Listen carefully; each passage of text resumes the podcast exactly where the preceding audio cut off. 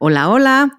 Para los que no nos conocen y para los que nos conocen, yo soy Manola. Y yo soy Manolis. Y no, no escuchaste doble. Esto es Manola por dos, un podcast de dosis contagiosis. La dosis de hoy es telepatía. ¿Quién lo diría? Que se podía hacer el amor con telepatía. Esa es la, es la canción de hoy.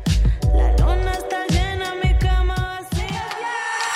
Aquí neteamos de todas esas cosas que no te atreves a platicar con tu mamá, pero quieres saber. Desde sexualidad, Mentiras, límites, diferencias familiares, intensidad, miedos, hermandad, noviazgos, amores prohibidos. confesiones. Esto es Manola Gordo, un podcast de dosis contagiosos. Nosotras somos las Manolas. Y no, no escuchaste doble. Pero a ver, Ma, ¿a qué nos referimos con la telepatía? Cuéntanos, ilumínanos. Ilumínanos. Mira, la telepatía es un poco lo que tú estás esperando de la otra persona que te adivine el pensamiento. ¿No? Sí, ¿Estás de acuerdo? estoy de acuerdo. Hijo, es que siento que es tan común la telepatía y ahorita hablamos más de eso, no solamente mamá, hija, sino en todos los ámbitos de la vida, trabajo, pareja, amistades, el sentir que las otras personas deben de adivinar tu pensamiento o que tiene que ver con el sentido común. Entonces, arranquemos de ahí. ¿Tú crees que la telepatía tenga que ver con un tema de, es que es sentido común? No, no, no, no, no. Eso es horrible. Cuando tú estás esperando que alguien haga algo sin que tú le digas, le preguntes o le solicites, ya estás mal. O sea, tú estás queriendo que la otra persona adivine tus pensamientos y que se maneje como por telepatía, fatal. Muy mal. Tú tienes que comunicar qué es lo que quieres, cómo lo quieres y pues a la hora que sea, ¿no? Porque si estás esperando que la otra persona adivine, por ejemplo, que quieres un café y te trae un refresco, pues está fatal, ¿no? O sea, tienes que Sí. ser claro, tienes que comunicar, ¿no? Sí, hasta entra el- ahí el orgullo de que pues a ver si sabe y pues si me conoce lo va a adivinar y, y lo que tú quieras y luego te enojas, ¿no? Y creo que algún ejemplo clarísimo, ¿no? Y siento que todos nos podríamos relacionar desde ahí, de que, oye, es que es sentido común, recógelo. O sea, ¿por qué no lo recogiste? Y tú alguna vez me contaste algo de, de unas naranjas, entonces creo que es un ejemplo muy básico, pero que tiene que ver con esta onda de, oye, es que es sentido común, o sea, ¿por qué no lo hiciste? y pues quizás tu razón por no hacerlo tiene más que ver con una experiencia pasada, ¿no? Entonces cuéntanos un poquito O no de... lo viste, o estás esperando, por ejemplo, oye, apaga la luz. Bueno, pero no sé si todavía va a llegar mi hermano por eso no la apagué. O sea, si tú le dices a esta persona, apaga la luz y no la apaga, tienes por qué enojarte y tienes por qué debatirle, ¿no? Pero si tú no le dices, no tiene por qué ser lógico para él o para ella lo que es lógico para ti. Aquí lo más importante es comunicarlo. Indicar, ¿no? A ver, el ejemplo de las naranjas que platicábamos, ¿no? Mi mamá es una persona mayor y en su casa hay escaleras, ¿no? Entonces, para llegar a, su cocina tienes que bajar varias escaleras. Entonces, ella recibe los abarrotes y llegan las naranjas a su garage. Entonces, yo llego a su casa, veo las naranjas y yo no sé si son de ella o van a ir a recogerlas. Entonces, ya me bajo sin las naranjas, las saludo y la encuentro encabronadísima porque no las bajé. Y, oye, pero si tú me hubieras dicho que las bajara, yo las bajaba. Mm, Pues es sentido común. Y entonces como que tú te sientes fatal, ¿no? Porque dices, oye, pues yo no es que es mala onda, pero si a mí no me dice, pues no lo, ¿cómo lo voy a hacer? Y te minimiza y te hace sentir mal, ¿no? Completamente. Y este lado es tuyo que te aplicaron el sentido común, pero yo también lo he aplicado y creo que podemos tender a aplicar esto con los demás. Un ejemplo, encontré un pajarito abajo de mi coche y lo rescaté y lo puse en una cajita, yo tenía que salir corriendo, entonces lo puse en la cajita, le puse ahí una serrín que tenía, bueno, como estos como confetis, papelitos, y le puse agua, era un pajarito bebé. Y le digo a mi novio de que, oye, voy a salir, cuida al pajarito, cuídalo en lo que me voy. Y para él, el cuidarlo fue liberarlo. Y para mí el cuidarlo era contenerlo, darle de comer, cuidarlo hasta que pueda volar. Entonces yo estaba furiosa porque decía, es sentido común y apliqué la de, es que es sentido común. Entonces yo ahí después hablé con un amigo y le conté y me dijo, oye, pero ¿cuál es tu definición de cuidar? ¿Y cuál es tu definición de cuidar? ¿Con base en qué? Tus experiencias. Mis experiencias son diferentes a las de él.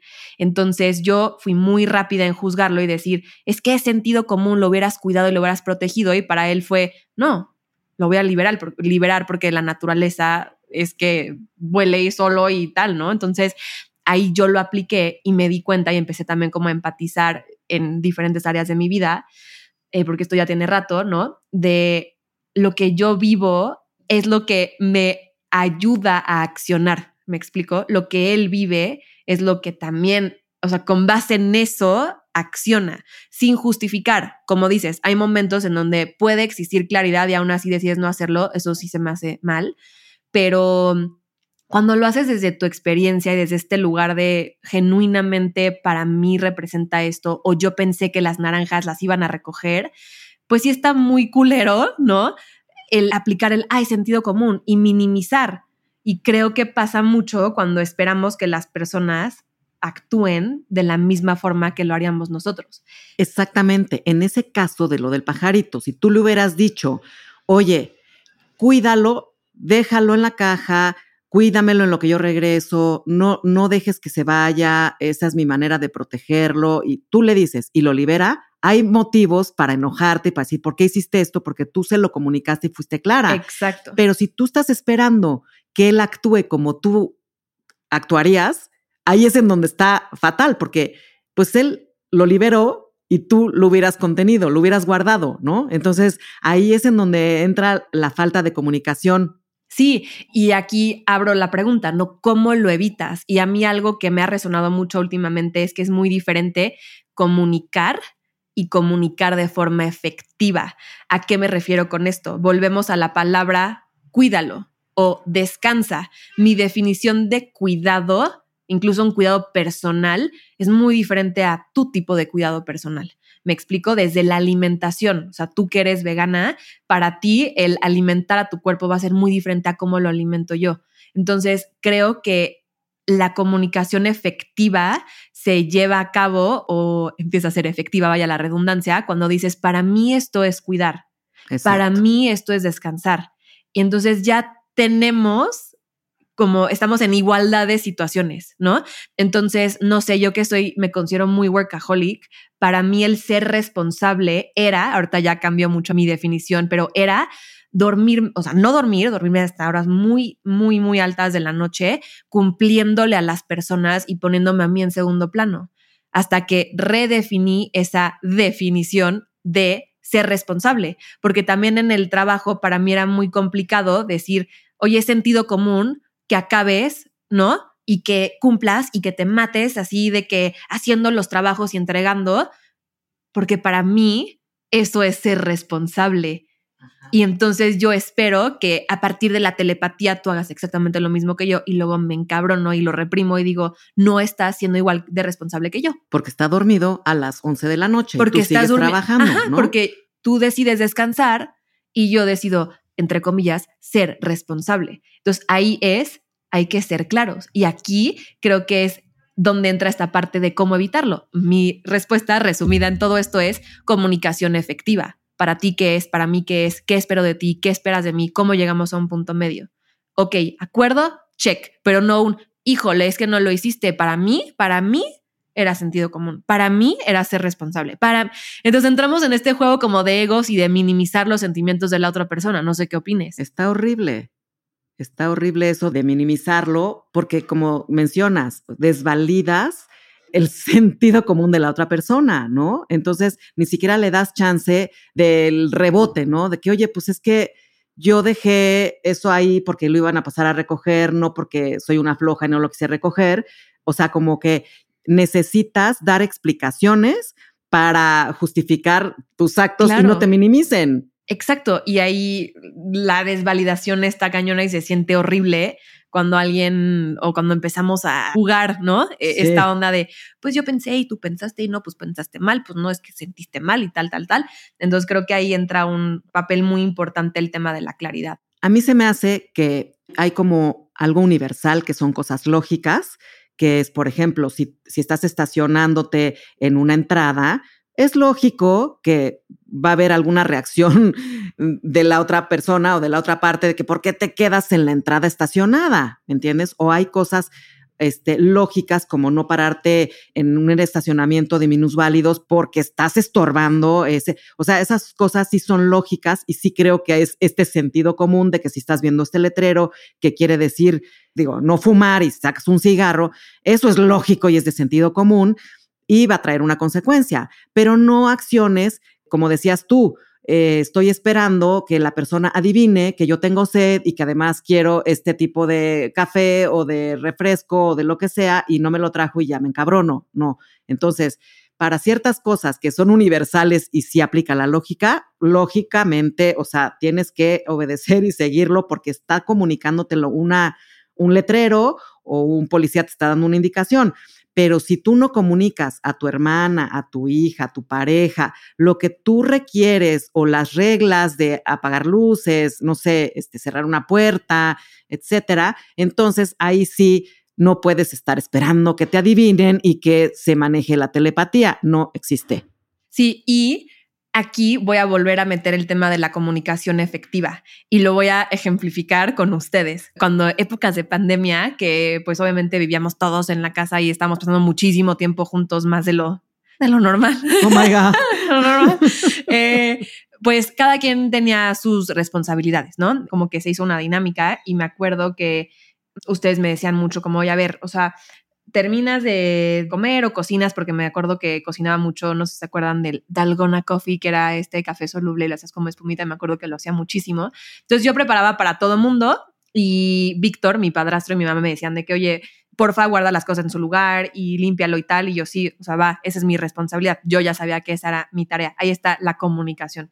Más no comunicación efectiva, porque no había una condición de en cuanto termines de hacerlo, lávalo. Entonces yo me tomaba mi tiempo, hacía un desmadre, me tomaba mi café a gusto, repartía los cafés y después de tomar el café y 10 minutos después, para echar ahí la flojera un ratito, lo limpiaba. Pero entonces llegaban ustedes. A ver, a ver, a mí no me incluyas. Llegaba el Víctor. bueno, Esperancita. bueno, Víctor, lleg- llegaba Víctor y me decía como, oye, Manolis, ¿qué onda? Tus platos. Y yo, me estoy tomando mi café, o sea, estoy desayunando. Voy, ya sabes, voy. Entonces se encabronaba porque yo no había recogido mi desmadre. Y yo, pero sigo desayunando, sigo, o sea, lo voy a hacer. Pero él no fue claro en decir, quiero que lo hagas ahorita. Y yo no lo iba a hacer en ese momento porque estaba tomándome mi tiempo. Entonces también ahí hay una diferencia enorme entre, no, es que yo sí te dije, Y, y pero, no, otra pero cosa. no fuiste específico. Y también muy importante, que tú también hubieras comunicado efectivamente diciéndole, ok, sí lo recojo después de tomarme mi café. Pero entonces ahí entra la pelea. Para él es sentido común y para mí es sentido común. Para él es sentido común, límpialo y para mí es sentido común. Oye, dame chance, estoy terminando de tomarme mi café, ¿sabes? Se me va a aguadar la espumita. Entonces, ahí es este debate interminable de que pues para mí es sentido, pues para ti es sentido, pero pues sigo desayunando, pero pues te lo pedí, pero no hay esta parte efectiva de ambos lados de que, oye, yo quiero o yo espero que a los cinco minutos ya esté limpio y yo no, a ver, dame chance. Para mí es importante tomarme mi tiempo, mindfulness con mi desayuno, con mi café, todo, disfrutar y ya después lo hago. Entonces como que también esta onda de comunicación efectiva que se espera, que yo espero, ok, va para evitar este tipo de tensiones de que pues tú no lo hiciste cuando yo quería y yo pues yo no lo hice porque estaba haciendo otra cosa, ya sabes, así como que... eh, Exactamente. Entonces vuelve algo interminable. interminable. Entonces siento que hay cosas en donde sí aplica y en donde no aplica. Y también aquí es asumir responsabilidad de que ya también se vuelve tu problema si tú no sabes comunicarlo. ¿Me explicó? Sí, también una, una guerra de egos también, ¿no? Pues yo quise, pues tú quisiste, pues yo te dije, Exacto. pues es, ajá, ¿no? Como raro. Exacto. Entonces, ¿a ti te ha pasado conmigo? O sea, que te ha dado coraje algo así de que la telepatía y sentido común.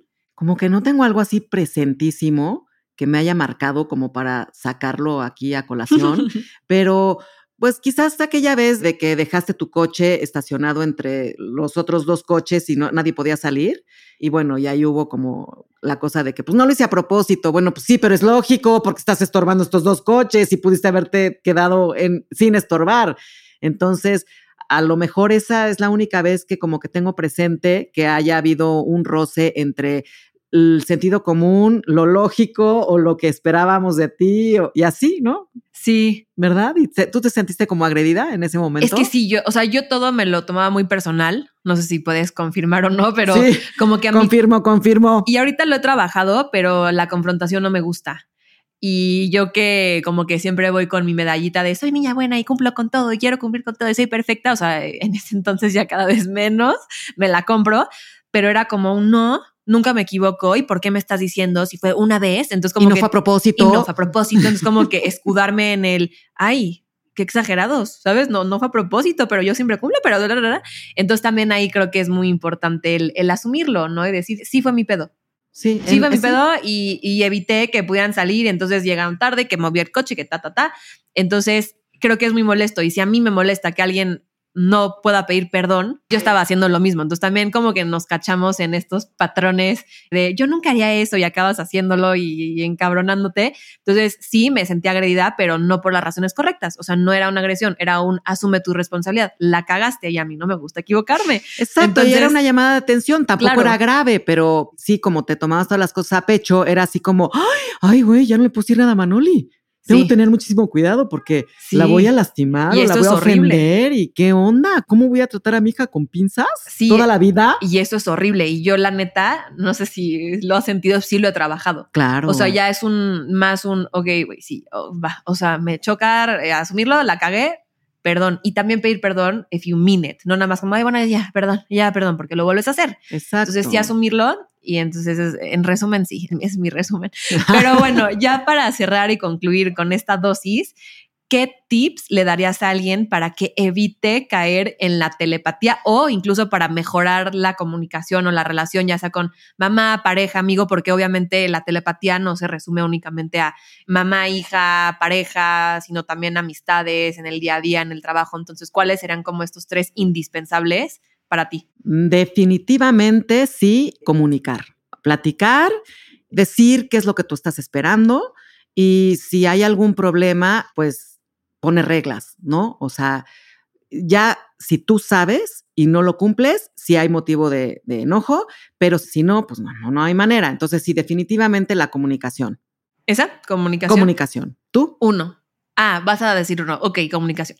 Yo le voy a agregar al tuyo, otra vez, disco rayado, comunicación efectiva. O sea, las dos personas involucradas, las dos, tres, cuatro, cinco personas involucradas, tengan claridad realmente de lo que se está pidiendo, ¿no? Entonces yo diría igual comunicación efectiva, empatía, ¿no? O sea, porque ya también cuando la cagas, que es, o sea, la vamos a seguir cagando, es ser empáticos con la otra persona y también preguntar, o sea, perderle el miedo a preguntar y decir como, oye, no sé, ejemplo, las naranjas, vi las naranjas, si es que tienes la duda, ¿no? Eh, vi las naranjas, se van a quedar arriba, ¿no? Si, si genuinamente existe una duda, ¿no? Entonces, ese sería, creo que lo que me gustaría agregar, pero 100% creo que el... Entonces, en resumen, claridad, comunicación y comunicación efectiva y Empatía, interés, interés, yo creo, interés en, en la situación. Y Muchas cosas. ¡Woo!